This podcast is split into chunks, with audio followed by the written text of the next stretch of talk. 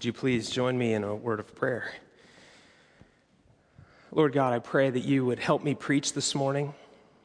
I thank you for your presence here with us wherever we are. I pray, Lord, that you would help us to be not only hearers of your word, but doers of it as well. And I ask this in your holy name. Amen. Well, it's good to see everyone in here and those of you at home as well worshiping with us. I want to begin by telling you about a famous Italian artist, a sculptor from the 12th century, actually. He's famous as an artist, but he's infamous as an architect, and he's got a great Italian name, Bonanno Pisano. It's a real name. And he's infamous because he is the one that designed what has now been dubbed the Leaning Tower of Pisa. He had this design to build this bell tower, which was a bell tower for the cathedral there in that town, and it was going to be all out of marble and stone, and began the work on it, but had only a modest three meter thick foundation, and built up to the second story. And when he got to the second story, the whole foundation started to sink. And then what happened was a bunch of political and military turmoil in the area, and a hundred years went by before anything else could be done about the tower there in Pisa. Interestingly enough, over that time, the earth kind of settled under the first story and a half of the tower, and then construction resumed and they adjusted and began to sort of curve the tower a little bit. And in fact, if you count the stairs on one side, there are more than on the other because it's leaning. It's, it was leaning pretty far, like five degrees off of plumb. And the tower is now being mocked by tourists. You know that pose, you've seen it. People stand like this and they, the, the camera person lines up the lens so that their hands are right on the side of the tower as though they're either holding it up or pushing it down, depending on which side they stand on. And it's become a great tourist site, but if you're the architect, it's very embarrassing. And so um, it's had a lot of rehab work. In 1990, they went and had to bolster up the bottom because it had moved from four degrees of of shift to five and a half degrees, and they pushed it back to just under four degrees, where I think it is today. Now, interestingly enough, it's still standing after hundreds and hundreds of years, but it took 199 years to get the thing built, and it was never right from the beginning because it was all about foundations.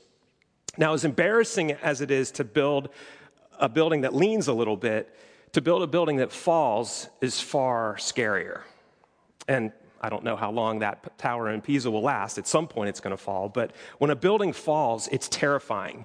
You've seen those pictures of either intentional implosions of buildings when they want to destroy one and it comes in on itself and dust goes everywhere, and it's frightening. But see, the thing about foundations is it's only in the time of testing that you determine if it was a good foundation or not. There were interestingly enough, at least four major earthquakes in the region of Pisa that the now called Leaning Tower survived. It turns out that in that hundred years of it just sitting there with only the first floor built, the, it kind of stabilized. And then they built and adjusted, and there have been four or more earthquakes, and something about the soil underneath and the harmony or disharmony with the building caused it to not fall in those earthquakes. It's been tested, and it turned out that the foundation, even though it was off center, was actually fairly strong. So it's in the testing of something that its foundation is revealed and how good that foundation is. That's why I asked you the opening question this morning How has your faith been tested thus far in your life? And what did that test look like? The letter to the Hebrews says that God disciplines those that he loves, as a good father would discipline a child. And he does that oftentimes by testing our faith. Now, today we're wrapping up this series in the Sermon on the Mount, and it's also Get Connected Sunday. We named it Get Connected Sunday because we wanted to move our church to action, to be not just hearers of the word, but doers. And I'm going to call you to action today because our Lord is calling us all to action today and every day. You know, James, the, um, the, the author of the book that bears his name and the leader of the church, that first church in Jerusalem, the brother of Jesus, wrote this. This is James 1:22. Be doers of the word and not hearers only, deceiving yourselves. For if anyone is a hearer of the word and not a doer, he's like a man who looks intently at his natural face in a mirror. For he looks at himself and then he goes away and at once forgets what he was like. If you look in the mirror and you have bedhead and you turn away and don't comb your hair, what's the point of the mirror? And James is saying the scripture is like that. It reveals something about you and it invites action. It invites you to do something with it. It is so good when I see the church in action. Even though the rain was out there today or it's about to pour on us, it was great to see the church in action. All of you in the colored shirts are volunteers this morning, everyone was doing stuff. The church was in action. It was such a blessing to see it because we've been on the sideline now for six or more months because of the pandemic. At least people have been busy on their own, but it was good to see the church functioning together. Now, in the conclusion of the Sermon on the Mount, the end of Matthew chapter 7, Jesus gives a picture of two houses and two builders. Again, I talked last week about binary choices. He gives yet another one here. There are two types of builders of houses and two types of houses. And there are similarities between the two. I'll point out that he says, he, he begins, uh, Matthew 7 24, he begins the paragraph saying this Everyone who then hears these words of mine well, he's now talking to people who are around him. Today, this would be the people who are in church, the people who hear sermons, the people who read the Bible, the people who are in Bible studies, the people who are in seminaries, the scholars, the thinkers, lay leaders who are connected to church. They're people who would call themselves Christians, or in Jesus' day, they would have called themselves uh, students of the rabbi, Jesus. So we're not talking here about church people and then worldly people that have no connection to church. These are people who hear the word.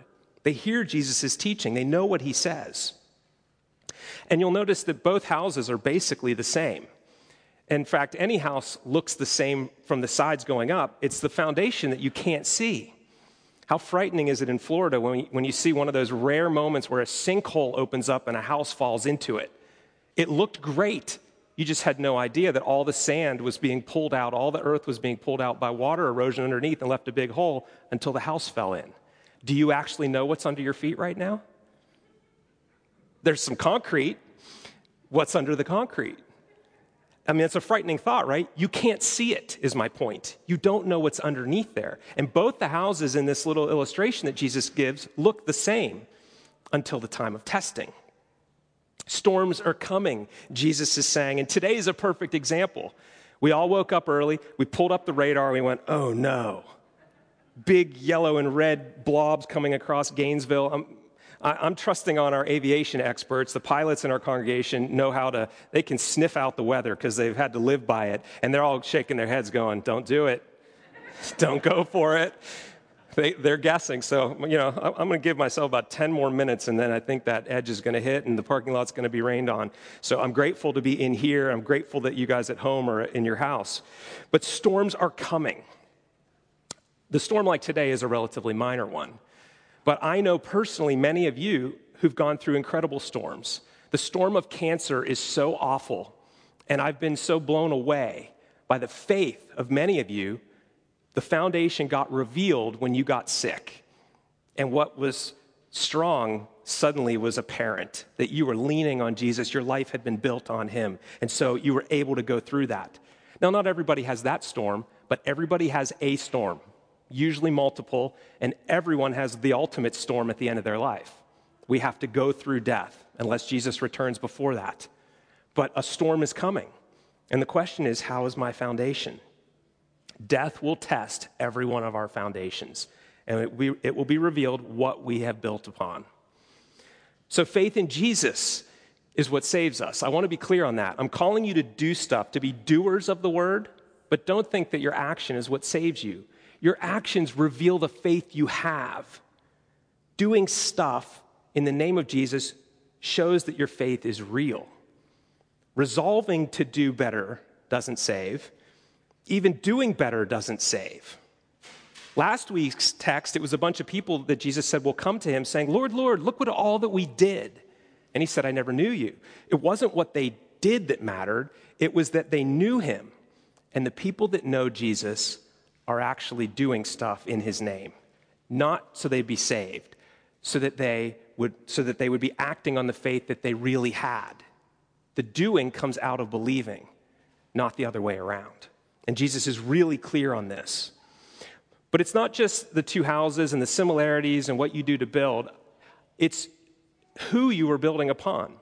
Notice what happens at the end of the Sermon on the Mount. It goes Matthew chapter 5, 6, and 7. And at the very end, the last two verses, it, Jesus finishes his last statement. His last statement was, and great was its fall.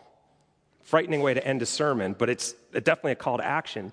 And then Matthew, the narrator, kicks in and says this And when Jesus finished these sayings, the crowds were astonished at his teaching. For he was teaching them as one who had authority and not as their scribes. The Sermon on the Mount is really impressive, arguably the greatest sermon that has ever been given. But what's even more impressive is the preacher who gave it. They were astonished at him because he carried such authority. He wasn't referring to other scholars and saying, Well, Rabbi so and so said this, therefore. He simply said, I tell you. He was speaking out of his divine nature as the Son of God, revealing the truth of God to us. And they recognized his authority and they were astonished by it. They were impressed by it. They were drawn to him. He's the one that actually was so attractive. People were coming to him. Sinners and tax collectors were coming to him and were actually changing their ways. They were trusting in Jesus and then they were acting differently. They were putting away their sinful lives. They were doing different things. And it caught the attention of the religious leaders who were talking, who were saying things, who were, you know, bantering theology back and forth, and were not acting on faith. In fact, they were doing things against Jesus, whereas the sinners, the tax collectors, all the people that needed Jesus were coming to Jesus and were being received and were being so blessed by him. He was healing them, he was casting out demons, he was restoring sight, he was doing all these wonderful signs and he was accepting them. You know, their question was Would God even accept me? Can God forgive me? And in Christ, the answer was absolutely yes. He was accepting them, and their lives were being transformed. Jesus would later tell a parable in Matthew's gospel that goes like this the parable of the two sons. He says, and he, and he was being questioned by the religious leaders about the authority that he was speaking with. Everyone understood he had authority. And so they said, Where did you get this authority? And he says this to the people that were challenging him What do you think? A man had two sons. And he went to the first and he said, Son, go and work in our vineyard today. And he answered, I will not. But afterward, he changed his mind and he went. And then he went to the other son and he said the same thing. And the son answered and said, I will go. But he did not go. Which of the two did the will of the Father? And they said, The first. And Jesus said to them, Truly I say to you, the tax collectors and the prostitutes go into the kingdom of God before you. For John the Baptist came to you in the way of righteousness, and you did not believe him. But the tax collectors and the prostitutes believed him. And even when you saw it, you did not afterward change your minds and believe him. Which of the two did the Father's will? Well, the one who went out and actually did what was asked, even though his initial reaction was a resistance. You know, we hear the Sermon on the Mount, and if we're honest, we resist it. It's hard. There are some tough things that are said in here, and we recognize right away there are parts of the Sermon on the Mount that are just not in line with our life. There are problems in our hearts, and we resist. But then some draw near to Jesus and are impressed with his authority and recognize his love, and, re- and you realize that he's with you to help you. And then we begin to move on building a life on his teaching. See, the religious leaders were not willing to make the changes, but real faith brings a real kind of life that's different, a new kind of life. And lest I get caught up in the metaphor too long, let me give you real examples here. I want to give you three examples of building a foundation on Jesus' words. And this is actually painfully obvious, and yet it's so hard to make the jump.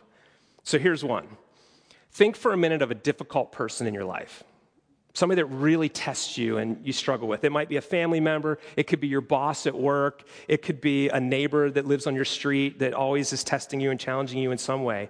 Jesus effectively says this because of your faith in me, treat them how you want to be treated.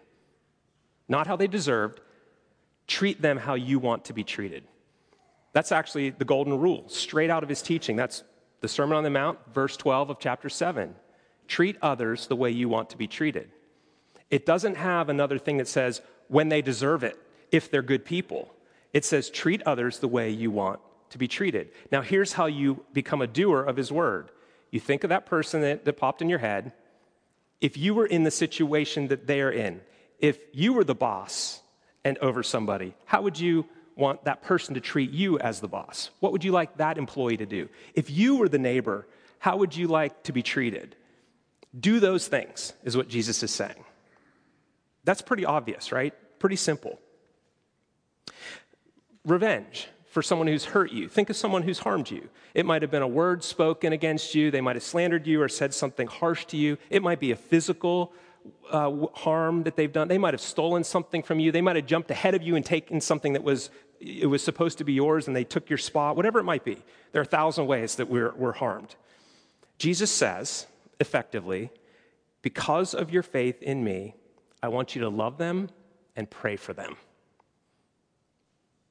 I want to go get vengeance. I want to even the score. I want justice. I want to go after them. That's my, you know, human temptation. And Jesus is saying, I want you to love them and pray for them. Love your enemies. Pray for those who persecute you. Again, straight out of his teaching here. If I believe in him and I want to build on his words, I want a foundation that is built on what Jesus taught, I've got to learn how to do that. So I've got to talk to Jesus. This one's hard, Lord. This one is difficult. Here's what I want to do help me do the right thing. You know, I'll give you a real simple example personally. Actually, it's, it's aimed at you too. There is a repetitive scam out there where people create a Gmail account called Anglican Pastor Mike at gmail.com, and they go onto our website and they find any volunteer's email addresses. And they send you an email, and it goes like this Dear, and they'll put your name in it because they know that you're on the altar guild or whatever. They'll pull up your name. Dear so and so, I need you to help me with something. I'm running into a meeting right now. Let me know if you can help me.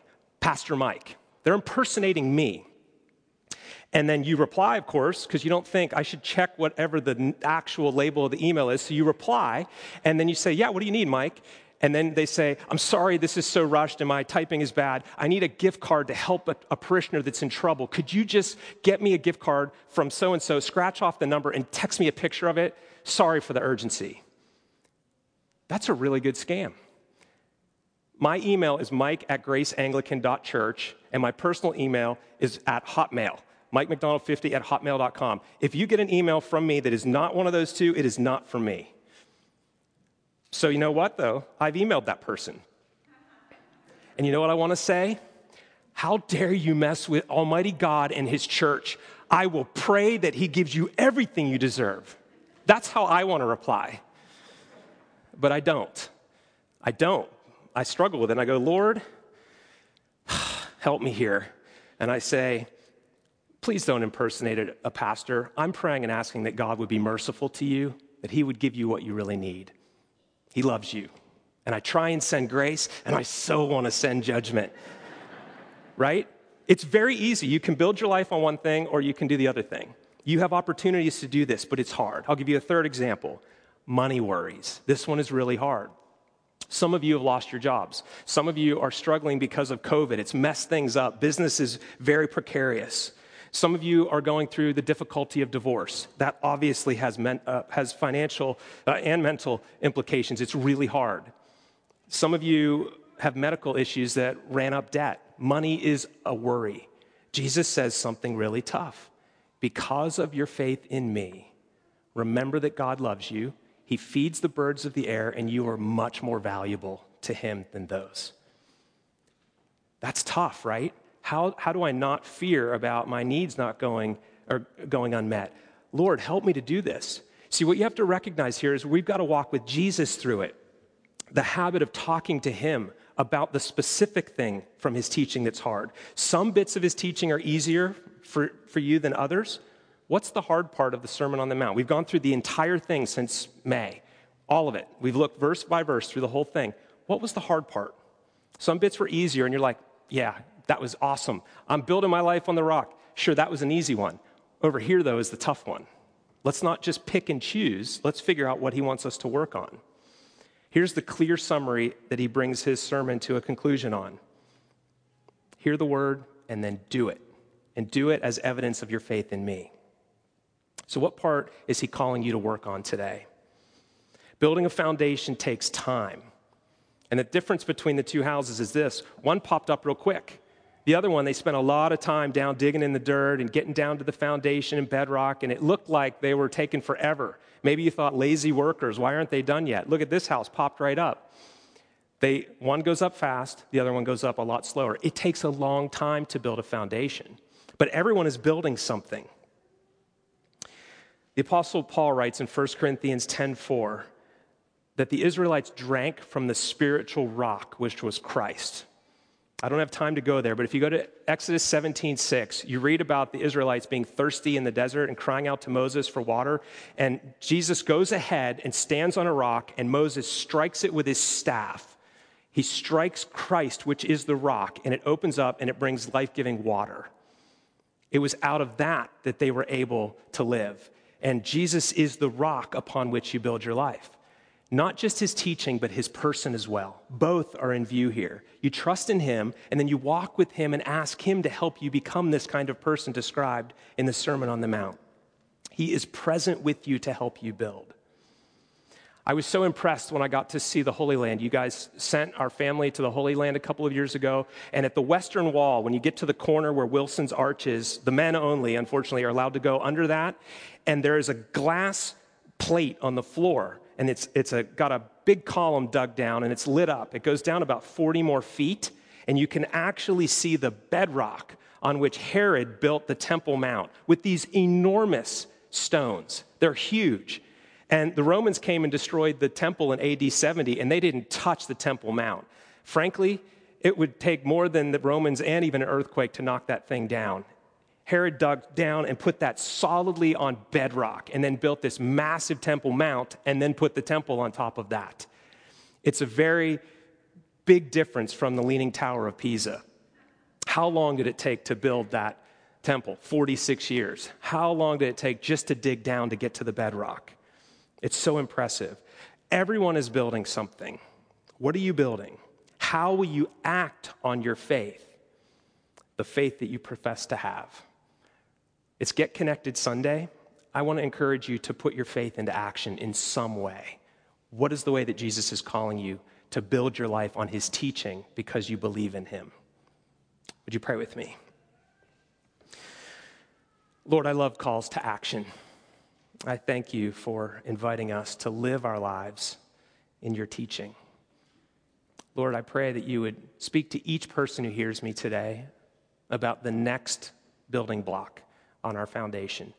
What is it in your teaching that we're not doing? We hear you, Lord, and we believe in you.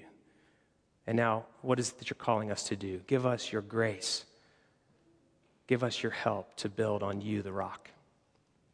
And I pray this in your holy name. Amen.